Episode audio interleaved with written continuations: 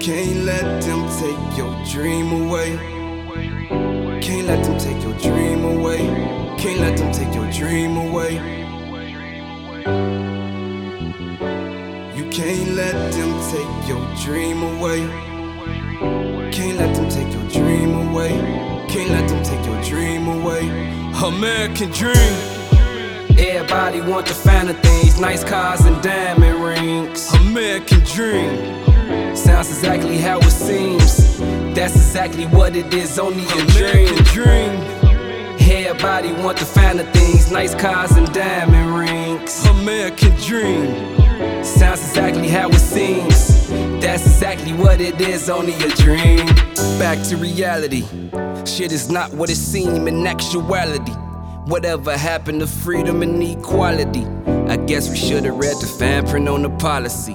Land of the free, yeah. Free to get shot down the middle of the street. Free to starve in a house with nothing to eat. It's unlimited, but they charge for light, water, and heat. Try to play it fair, but the government wanna cheat. Democracy, the biggest hypocrisy ever existed. Everyone got reparations. I guess the niggas missed it. I guess it's my outcome of me never enlisted. And I probably never will. Cause they go to other lands to take for a government bill. Power the paper, money rules. And they say give you liberty, but it's set up to lose. And they say give you freedom, but you gotta pay for schools. American dreams, where they tell you dreaming is for fools. But there's a reason. There's a reason. There's a reason for this. There's a reason education sucks. It's the same reason that it will never, ever, ever be fixed. Because the owners of this country don't want that. I'm talking about the real owners now. The real owners, the big wealthy business interests that control things and make all the important decisions. The politicians are put there to give you the idea that you have freedom of choice. American dream. Everybody want the finer things, nice cars and diamond rings. American dream. Sounds exactly how it seems. That's exactly what it is, only a dream. They raise taxes at the minimum wage. Another way to keep a modern day slave is tricks of this trade. Give them an eight hour day with minimum pay. Check so short, single parents can't make a way. American dreams bring American nightmares. I remember being broken, only having slight gear. I remember owning only one pair of Nike Airs. I wore for the whole year, wore 'em to the sole tear. When I would wonder what this American dream people speak about. The dream they got these kids killing out here seeking clout, not knowing it's a better route. Just knowing that they hating what they see and they desperately trying to make it out. With kids doing drugs and shooting, thinking that it's cool. With cops enforcing rules, but ignoring all the rules. Where they open more jails and they close more schools. American dreams, where they tell you dreaming is for fools.